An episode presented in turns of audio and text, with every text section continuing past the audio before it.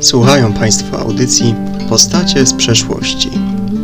Na program zaprasza Michał Otrębski. Odcinek pierwszy. Tomasz Mor. Na wstępie chciałbym tylko dodać, że strona hostingowa, na której umieszczam ten podcast, pozwala mi wrzucić, zamieścić tam plik tylko do 250 MB, przez co musiałem podzielić swoją audycję na trzy części. Z utrudnienia bardzo przepraszam. Witam serdecznie w pierwszym odcinku mojej audycji i zapraszam na podróż w czasie do XVI-wiecznej Anglii i zapoznanie się z życiorysem Tomasza More. Zapewne wielu z Was słyszało o królu Anglii Henryku VIII, ile to on nie miał żon i jak on to nie dokonał przewrotu religijnego w kraju w XVI wieku, ale jednak pewnie mniejsza część z Was słyszała o kimś takim jak Tomasz More, który był równie ważną postacią. I dzisiaj postaram się to zmienić. Tomasz More urodził się w Londynie w 1478 roku, a dokładnie 7 lutego tegoż roku. Więc jeżeli ktoś ma urodziny 7 lutego, no to ma je wtedy, kiedy miał je Tomasz. No i było to w 1478 roku, czyli po wynalezieniu ruchomej czcionki drukarskiej i po zdobyciu Konstantynopola przez Turków, no ale jeszcze przed odkryciem Ameryki przez Kolumba, e, więc e, zdania na ten temat, czy było to e, średniowiecze, czy już nie średniowiecze, a nowożytność, mogą być tutaj podzielone. Ja nie będę tutaj wypowiadać się na ten temat, możecie zdecydować sami. Jeżeli chodzi o jego rodzinę, to w miarę zamożna rodzina mieszczańska. Jego ojciec wykonywał zawód sędziego, no i był poważany w społeczeństwie. Kiedy nasz bohater miał 12 lat, rodzice umieścili go na dworze kardynała Mortona, który pełnił w tamtych czasach również urząd królewskiego kanclerza. I to warto zapamiętać, bo notabene tą samą funkcję w przyszłości będzie pełnił Tomasz, a nawet będzie pełnił ją do śmierci. I to głównie dzięki temu e, dzisiaj o nim mówię. E, w młodości Tomasz interesował się ideami oświeceniowymi. I fascynacja tymi y, naukami, prawda, zaprowadziła go na studia humanistyczne. I to nie są wszystkie, które nie są ścisłe. Tak w dużym skrócie. To są takie nauki o człowieku. Okay? Poszedł na studia do Oksfordu. No i studiował w Oksfordzie nauki humanistyczne. Y, jednak ojciec chciał, by Tomasz poszedł w jego ślady i nakłonił go na zmianę kierunku studiów. Y, na prawo oczywiście, bo jego ojciec był po prawie, gdyż wykonywał zawód sędziego. E, tak więc Morus e, przystał na propozycję ojca i rozpoczął studia prawnicze w Inns of Law. W 1499 roku do Anglii przybył Erasmus z Rotterdamu, czyli taki Erasm, e, po łacinie Erasmus, jak ten program ze, ze szkoły, no czyli taki Erasm, który pochodził, uwaga, z Rotterdamu. No i jak przybył do Anglii, to spotkał Brusa, poznali się, nawet się zaprzyjaźnili. Połączyła ich na pewno Połączyło ich na pewno zainteresowanie naukami humanistycznymi, e, wszakże Erasm był humanistą, tak samo jak Tomasz, e, jednak Tomasz nie z tego zasłynął, a Erasm jak najbardziej i był humanistą, a w dzisiejszych czasach określa się go nawet księciem humanistów. Tomasz był co prawda o 11 lat młodszy, no ale to chyba w niczym nie przeszkadza. Wróćmy do jego kariery zawodowej. W wieku 23 lat ukończył studia, a rok później uzyskał tytuł profesora. Coś, co w dzisiejszych czasach się nie zdarza, ale spokojnie. To nie pierwsza rzecz, która w dzisiejszych czasach jest nietypowa, a Tomaszowi się przydarzyła. I został on adwokatem. Nie sędzią jak ojciec, no ale zawód w miarę bliski i pokrewny. Ojciec pewnie był zadowolony.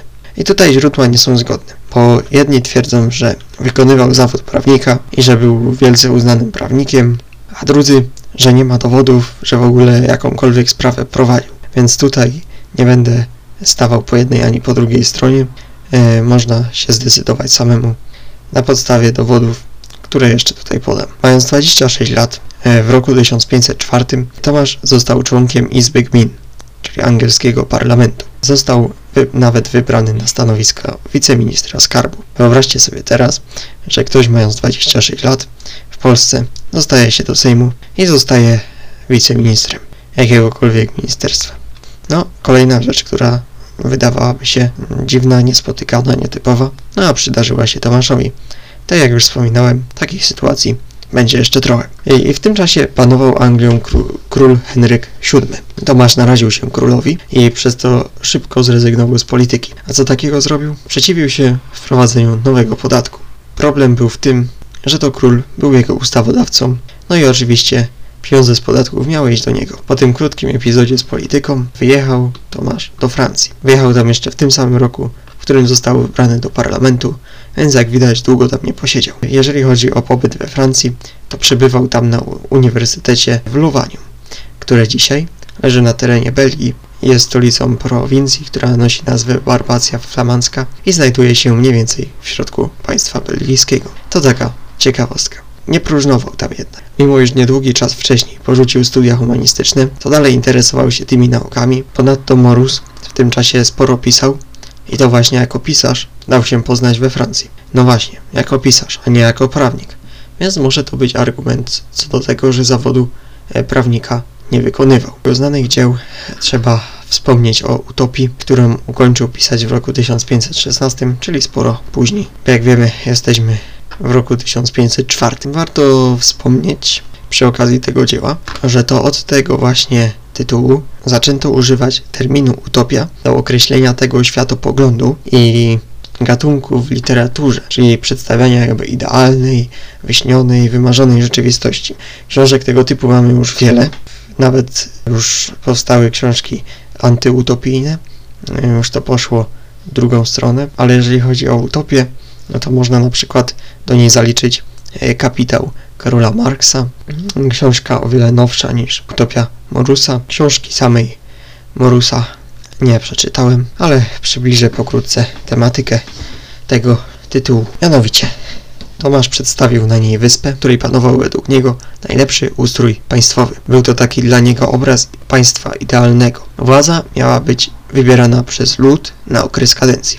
No, czyli coś, co w dzisiejszym świecie jest normalne, no ale wtedy wiadomo rządzili królowie i władza była dziedziczna, więc o wyborach nie było wtedy mowy, no a Mor właśnie chciał, żeby takie wybory były. Sądy w jego państwie miały być sprawiedliwe i wyrokować na podstawie zasad moralnych. No, jestem ciekawy, jakby to miało działać, no ale utopia to utopia, tam wszystko działa. Dalej, e, to własność prywatna miała być całkowicie zakazana i wszystko miało być wspólne. E, taki e, komunizm przedwczesny. No ale taki prakomunizm. Ja się z tymi poglądami nie zgadzam. No ale jak to mówi jedna z łacińskich sentencji degustibus non est disputandum i zostawmy ten temat. Czy ktoś się zgadza, czy się nie zgadza, każdy może mieć swoje zdanie. Jak widać nasz bohater swoje zrobił, ale w dzisiejszych czasach jest o nim cicho. No bo to właśnie od jego książki, jak już wspominałem, termin utopia w ogóle jest używany i oznacza to, co oznacza. I wydaje mi się, że milczenie o Tomaszu lub mówienie o nim mało jest błędem i trzeba by to wreszcie zmienić. Tomasz powrócił do Anglii po śmierci króla Henryka, który zmarł w 1509 roku i po powrocie wstąpił do zakonu. Oczywiście nie przyjechał on od razu w 1509, tylko trochę później. E, w tym czasie przez 4 lata przebywał w zakonie Kartuzów, czyli wstąpił do zakonu na 4 lata. Zakon Kartuzów to jest y, zakon założony przez świętego Brunona i jest to zakon o bardzo surowej regule. Ową regułę można znaleźć w internecie. E, zachęcam dla zainteresowanych przeczytać sobie. Chciał zostać zakonnikiem Tomasz, ale po czasie doszedł do wniosku, że nie jest to jednak droga dla niego, nie ma powołania i opuścił zakon. Niedługo później założył rodzinę. Ożenił się z Jane Colt, która miała wtedy 17 lat. Razem zamieszkali w domku w mieścinie Bloomsbury, niedaleko Londynu. Mieli razem czwórkę dzieci, wiedli spokojne, wręcz sielankowe życie. Niestety, Jane jednak zmarła przedwcześnie. Tomasz został więc sam z czwórką dzieci. Później ożenił się Tomasz po raz drugi, tym razem z Alicją Middleton. Dla odmiany była ona od Tomasza starsza, aż o 7 lat, co do dzisiaj jest nietypowe. Już rok po śmierci króla Mor otrzymał posadę sędziego do spraw cywilnych. Pojechał nawet do Flandrii dla zawarcia traktatu pokojowego jako specjalista. Był rok 1521. Wtedy Tomasz był uznawany przez środowisko ze względu na swoją pracę oraz wydane dzieła. Z tego powodu, dzięki swoim zasługom, zaangażowaniu i twórczości, otrzymał od króla tytuł szlachecki. Wrócę jeszcze na chwilkę do jego znajomości ze wspominanym Erasmem z Rotterdamu. Mieli one odmienne poglądy na religię chrześcijańską, przez co e, trochę ich to poróżniło. Erasm głosił poglądy zbliżone do reformacyjnych i był zwolennikiem, był zwolennikiem przemian w kościele. Chrześcijańskim. Natomiast Tomasz trzymał się sztywno swojej wiary. Jest to długi temat, który można by tutaj zgłębić, y, ale nie o tym jest ten podcast. Dlatego mogę nagrać o Erasmie z Rotterdamu audycję. Jeżeli chodzi jeszcze o Erasma z Rotterdamu, to podobnie jak Tomasz, on też pisał, y, też był humanistą i też pisał, czyli coś tam wspólnego ze sobą mieli. To właśnie dla Tomasza Erasm zadedykował swoje najpoczytniejsze dzieło, swoją najsłynniejszą książkę do, dziś, do dzisiejszych czasów, czyli Pochwałę Głupoty, która to właśnie dla Tomasza Mora jest zadedykowana. E, teraz przejdźmy do Tomasza, bo Tomasz w społeczeństwie rósł w siłę. Otrzymywał coraz to więcej pochwał. Był coraz to bardziej poważany. E, w społeczeństwie, wśród władzy, e, u króla, prawda? Otrzymywał coraz to wyższe i wyższe stanowiska, nowe tytuły. Został na przykład zarządcą Uniwersytetu w Oksfordzie, czyli tam, gdzie studiował, pod warunkiem, że w Oksfordzie był tylko jeden uniwersytet. Najpierw został przewodniczącym sądu, a następnie tajnym radcą. Później został łowczym królewskim, a wreszcie w roku 1529 e, otrzymał najwyższą po królu funkcję w państwie, czyli kanclerza państwa.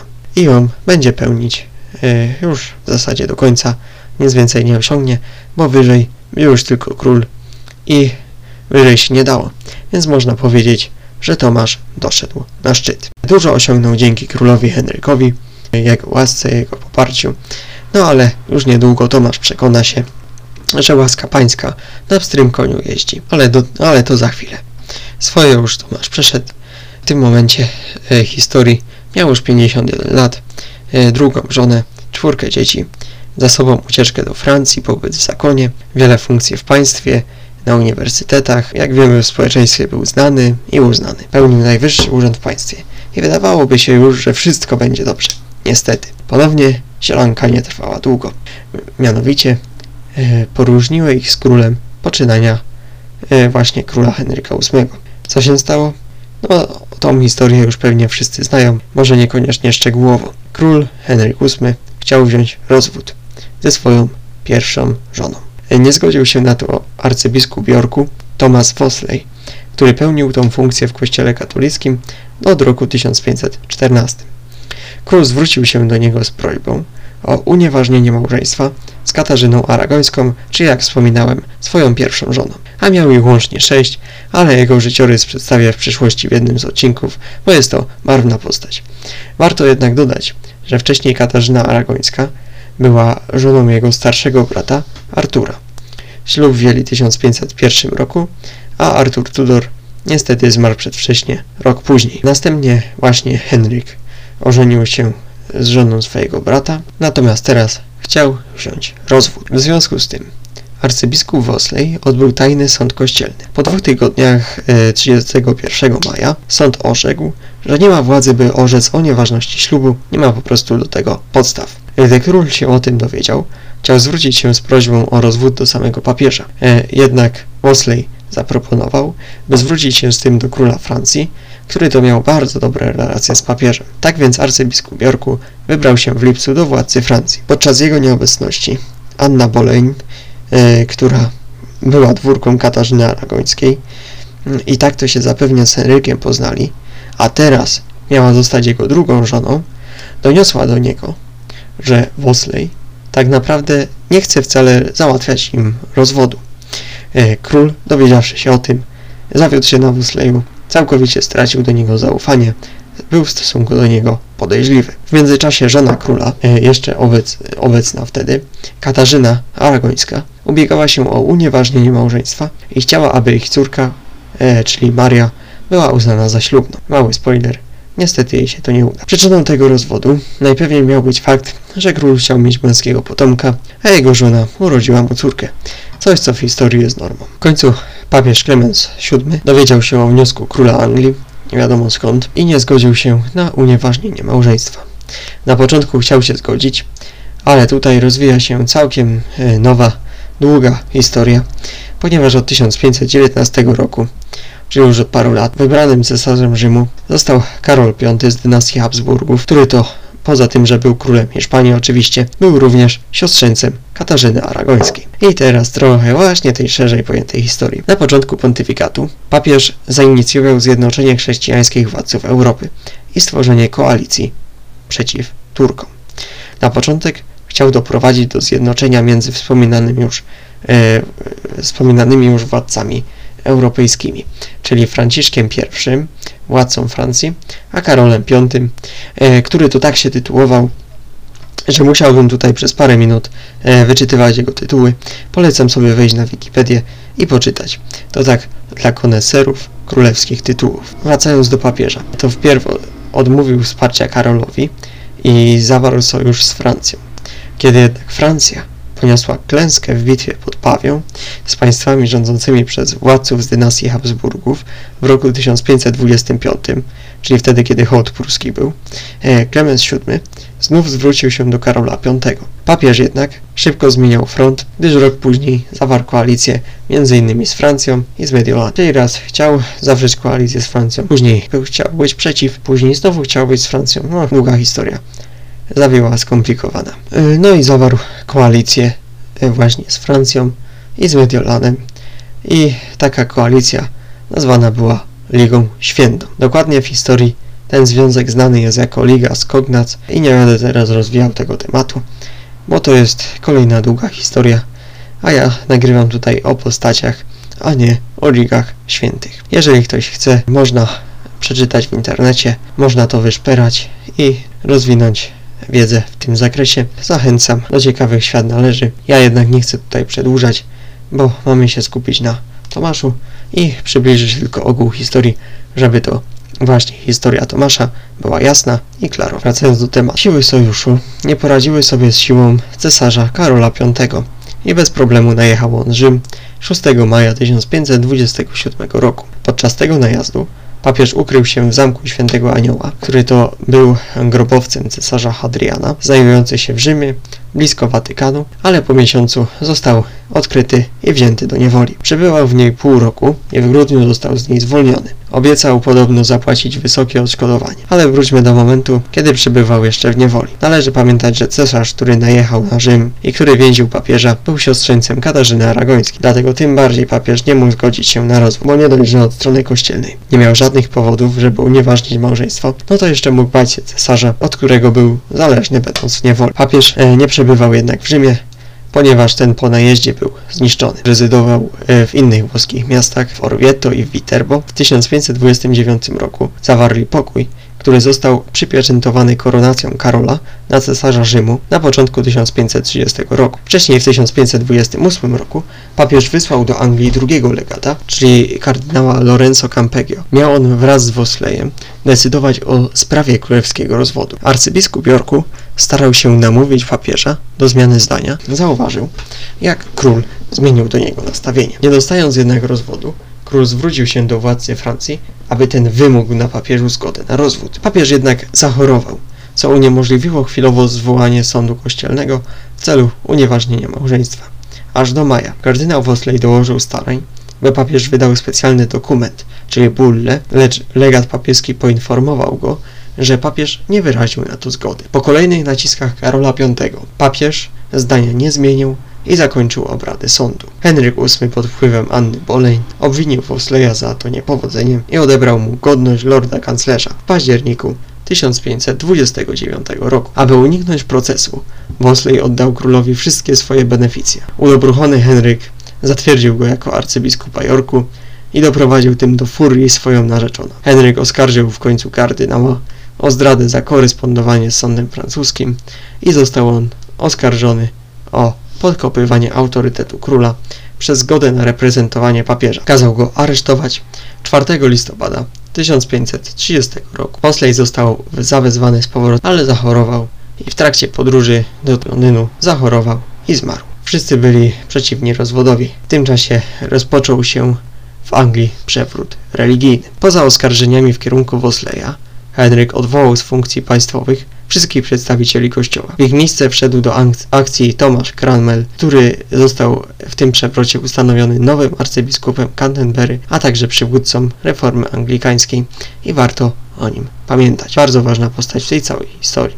W późniejszych latach został skazany na śmierć przez córkę Henryka VIII i wspominanej wiele razy Katarzyny Aragońskiej, czyli Marię I Tudor, znaną także jako Krwawą. E, może kiedyś o niej nagram jeden z odcinków audycji. Drugim z przywódców tej niejako rewolucji był Thomas Cromwell, e, który to był kanclerzem króla Anglii i został wikariuszem w nowym odłamie religii chrześcijańskiej. Cranwell jest tu istotną postacią, gdy jasno, jasne stało się, że papież Klement VII nie pozwoli na uzna, uznanie małżeństwa za nieważne, Henryk VIII poszukał innego rozwiązania. I to właśnie Thomas Cranwell, twierdząc, że papież mo może rozstrzygać w sprawach prawa kanonicznego, ale problem ważności małżeństwa z Katarzyną ma charakter biblijny i powinien zostać rozwiązany naukowo przez biblistów uniwersyteckich, których trzeba poprosić o ekspertyzy.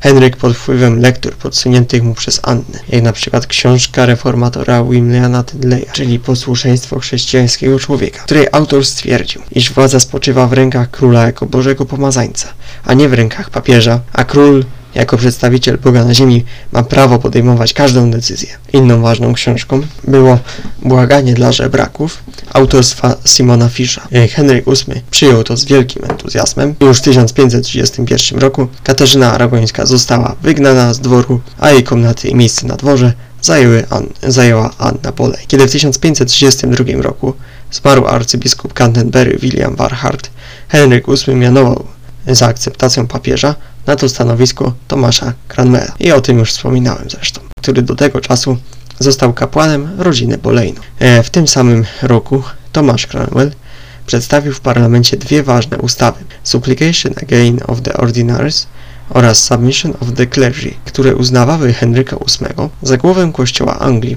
co było aktem ostatecznego zerwania z Rzymem. Wówczas Tomasz More zrezygnował z urzędu królewskiego kanclerza, który został później powierzony Cromwellowi. Henryk VIII nareszcie był wolny i mógł poślubić Annę Boleyn. 1 września 1532 roku Anna Boleyn została mianowana markizą Pembroke i w ten sposób stała się najważniejszą kobietą na dworze. Mogła przyjmować petycje, a także udzielać e, audiencji ambasadorom i miała on, ona wielki wpływ na Henryka, także w sferze politycznej. Działała na rzecz umocnienia sojuszu Anglii z Francją. 11 października 1532 roku Anna Boleyn i Henryk VIII wyruszyli do Calais na spotkanie z królem Francji Franciszkiem I. Wydarzenie to było przełomowe, bowiem to wtedy Henryk VIII przedstawił po raz pierwszy oficjalnie Annę jako swoją przyszłą żonę i królową Anglii. Choć król Francji prywatnie poparł starania Henryka o nowe małżeństwo i przyjął Anny na, powitanie audien na powitalnej audiencji na prywatnej audiencji, to wciąż był związany sojuszem z Rzymem i nie mógł uznać legalności postępowania Henryka VIII, przynajmniej oficjalnie. No ale Henryk się tym nie przejmował. Wzięli oni ze sobą ślub. Odbyło się to w tajemnicy i miało miejsce to w Londynie, dokładnie 25 stycznia 1533 roku. Cranwell stał się bardzo ważną postacią w tej całej historii. Piastowany przez króla na tak ważne stanowisko, nie dość, że udzielił ślubu królowi i Annie, to unieważnił jeszcze ślub Henryka VIII z Katarzyną Aragońską. Co więcej, ich córkę Marię uznał za dziecko z nieprawego łoża i tym samym pozbawił jej ewentualnej szansy na odziedziczenie, na odziedziczenie tronu Anglii. Potwierdzi to w parlamencie rok później. Na możliwe następczenie króla i dziedziczkę tronu została mianowana córka Anny Boleyn, czyli Elżbieta. Została ona co prawda później królową, ale to dopiero w 1558 roku i była os piątą osobą rządzącą Anglią po królu Henryku VIII, a wcześniej rządziła Maria, która to niby prawa do tronu została pozbawiona. Mimo, że została odrzucona, to rządziła jako pierwsza. Katarzyna utraciła prawo do tytułu królowej i stała się księżną wdową Walii. Maria nie miała już tytułu księżniczki, a tylko lady. Była królowa zmarła kilka lat później, a dokładnie w roku 1536 na raka. Spokojnie, to nie najgorsze, co mogło ją spotkać. Jeżeli ktoś już e, uczył się o Henryku, to zapewne wie, e, że niejedną swoją żonę to on kazał zabić. Taki los spotka na przykład Annę Boleyn, no ale jak mówiłem, Łaska pańska na pstrym koniu jeździ. W lipcu, czyli pół roku po ślubie Henryka VIII, papież w odpowiedzi na jego poczynania nałożył na niego ekskomunikę. W następnym roku parlament na czele z Thomasem Cromwellem uchwalił ustawę o sukcesji, o której już wspominałem. Owa ustawa stwierdzała m.in., że król Anglii Henryk VIII jest jedyną najwyższą na ziemi głową kościoła anglikańskiego. Ustawa o zdradzie z tego samego roku uznawała za najwyższą zdradę karaną śmiercią odmowę uznania króla za takową. Papież e, został pozbawiony źródeł dochodów, m.in. annat, czyli opłat od duchowieństwa oraz święto Pietrza, czyli opłat od wiernych. Niegdyś takiej opłaty na rzecz papieża z racji jego zwierzchnictwa nad danym państwem, a obecnie w kościele terminem tym określa się po prostu kolekt zbieraną na rzecz stolicy apostolskiej. Parlament ten potwierdził małżeństwo Henryka i Anny, których to ślub, jak wspominałem, odbył się w ciszy w ukryciu w styczniu 1933 roku. Wszyscy dorośli mieli obowiązek zatwierdzić postanowienia ustaw. Ci, którzy odmówili, podlegali karze dożywotniego więzienia. Wydawca lub drukarz jakiejkolwiek literatury podważającej ważność ślubu Henryka z Anną, miał być automatycznie uznany za winnego zdrady i skazany na śmierć. I to właśnie po tych, pośród tych, którzy się sprzeciwili, był Tomasz Morus. Wreszcie wracamy do naszego bohatera po całkiem długiej historii. W każdym razie, parlament uchwalił akt supremacji, czyli mianował władcę Anglii na głowę kościoła anglikańskiego oraz uniezależniła go od papiestwa. Akt ten został później uchylony przez jego córkę Marię. Duchownie w Anglii musieli złożyć przysięgę supremacji, w której to deklarowali, że król jest głową kościoła, a nie papież, czyli zmieniali de facto wyzwanie. Czas reform wiadomo. Takich odłamów powstanie wiele w tych czasach. Tomasz nie był duchownym, więc takiej przysięgi składać nie musiał. Natomiast jeżeli chodzi o postawienia parlamentu, to wszyscy, których specjalnie do tego zawezwano, to znaczy piastujący urzędy państwowe oraz podejrzanych o zdradę, musieli się na to zgodzić. No i pośród nich był oczywiście Tomasz Mor. Zrzekł się co prawda urzędu, ale miał ze sobą taką przeszłość, jaką miał. Bo z jednej strony no to pełnił kiedyś ważny urząd, a z drugiej no to się go zrzekł w podejrzanym momencie, więc jednocześnie można go było uznać i za pełniącego ważny urząd, i za podejrzanego. Więc tak czy siak zawezwano go. I kazano mu w kwietniu 1535 roku złożyć przysięgę królowi jako nowej yy, głowy kościoła. Morus oczywiście odmówił. Zostało to uznane za zdradę stanu, nie mogło być inaczej. I nie mogło obejść się to bez kary. Mor został aresztowany. Osadzono go w Tower of London, czyli jak wtedy twierdzono, w więzieniu bez wyjścia. Później w Tower of London odsiadywali m.in. Thomas Cromwell i Anna Boleyn. Brzmi znajomo, nie? Yy, siedząc w celi, Tomasz jeszcze pisał.